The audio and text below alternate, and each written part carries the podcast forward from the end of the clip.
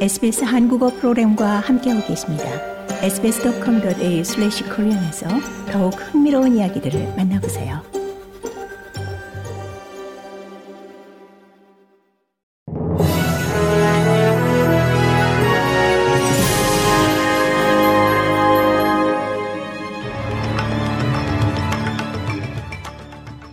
(2024년 1월 5일) 금요일 오후 SBS 한국어 간추린 주요 뉴스입니다.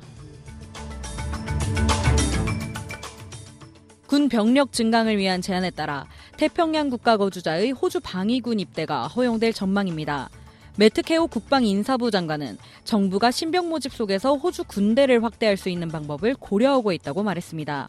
한 가지 옵션은 외국에서 온 사람들이 복무할 수 있도록 허용하는 것입니다. 이는 많은 수의 군인들이 5만 달러의 일회성 근속 보너스 지급을 받기 위해 서명함에 따라 나온 조치입니다.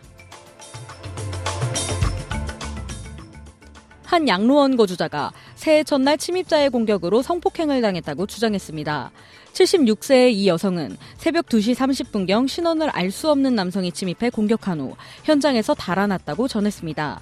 구급대원들은 현장에서 여성을 치료한 후 경미한 부상에 대한 추가 검사를 위해 병원으로 이송했습니다. 목요일 오후 콥스하버에서 29세 남성이 체포됐으며 그는 가중 성폭행 혐의로 기소됐습니다. 고의로 침입한 것이 가중 요인으로 작용했으며 유죄 판결을 받으면 최대 징역 20년형을 받을 수 있습니다.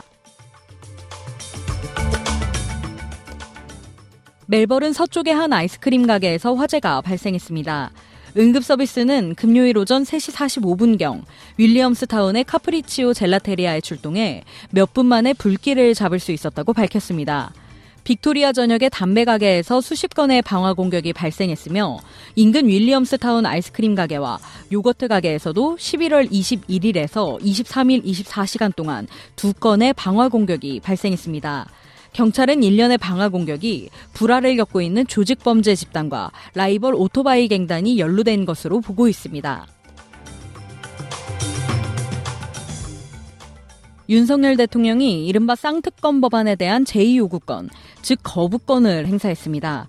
대통령실은 이번 특검 법안들이 총선용 여론 조작을 목적으로 만들어진 악법이라고 규탄하며 인권과 헌법 가치를 지키기 위해 국회에 제의를 요구했다고 밝혔습니다. 부인 사건에 대해 거부권을 행사해 이해 충돌 여지가 있다는 지적에는 동의하지 않는다며 헌법적 가치를 지키기 위한 것이라고 거듭 강조했습니다. 그러면서도 거부권 행사 대안으로 제기됐던 제2부속실에 대해 국민 대다수가 원하면 설치를 검토하겠다고 밝혀 나름의 절충안을 내놨습니다. 기존 입장을 바꿔 사실상 설치를 추진하는 방향으로 가닥을 잡은 건데 자칫 거부권 행사가 방탄으로 보이지 않을지 촉각을 곤두세우는 모습입니다. 이상 이 시각 간추린 주요 뉴스였습니다. 뉴스의 김하늘이었습니다.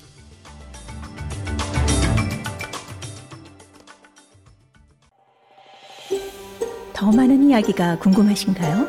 Apple Podcast, Google Podcast, Spotify 또는 여러분의 팟캐스트를 통해 만나보세요.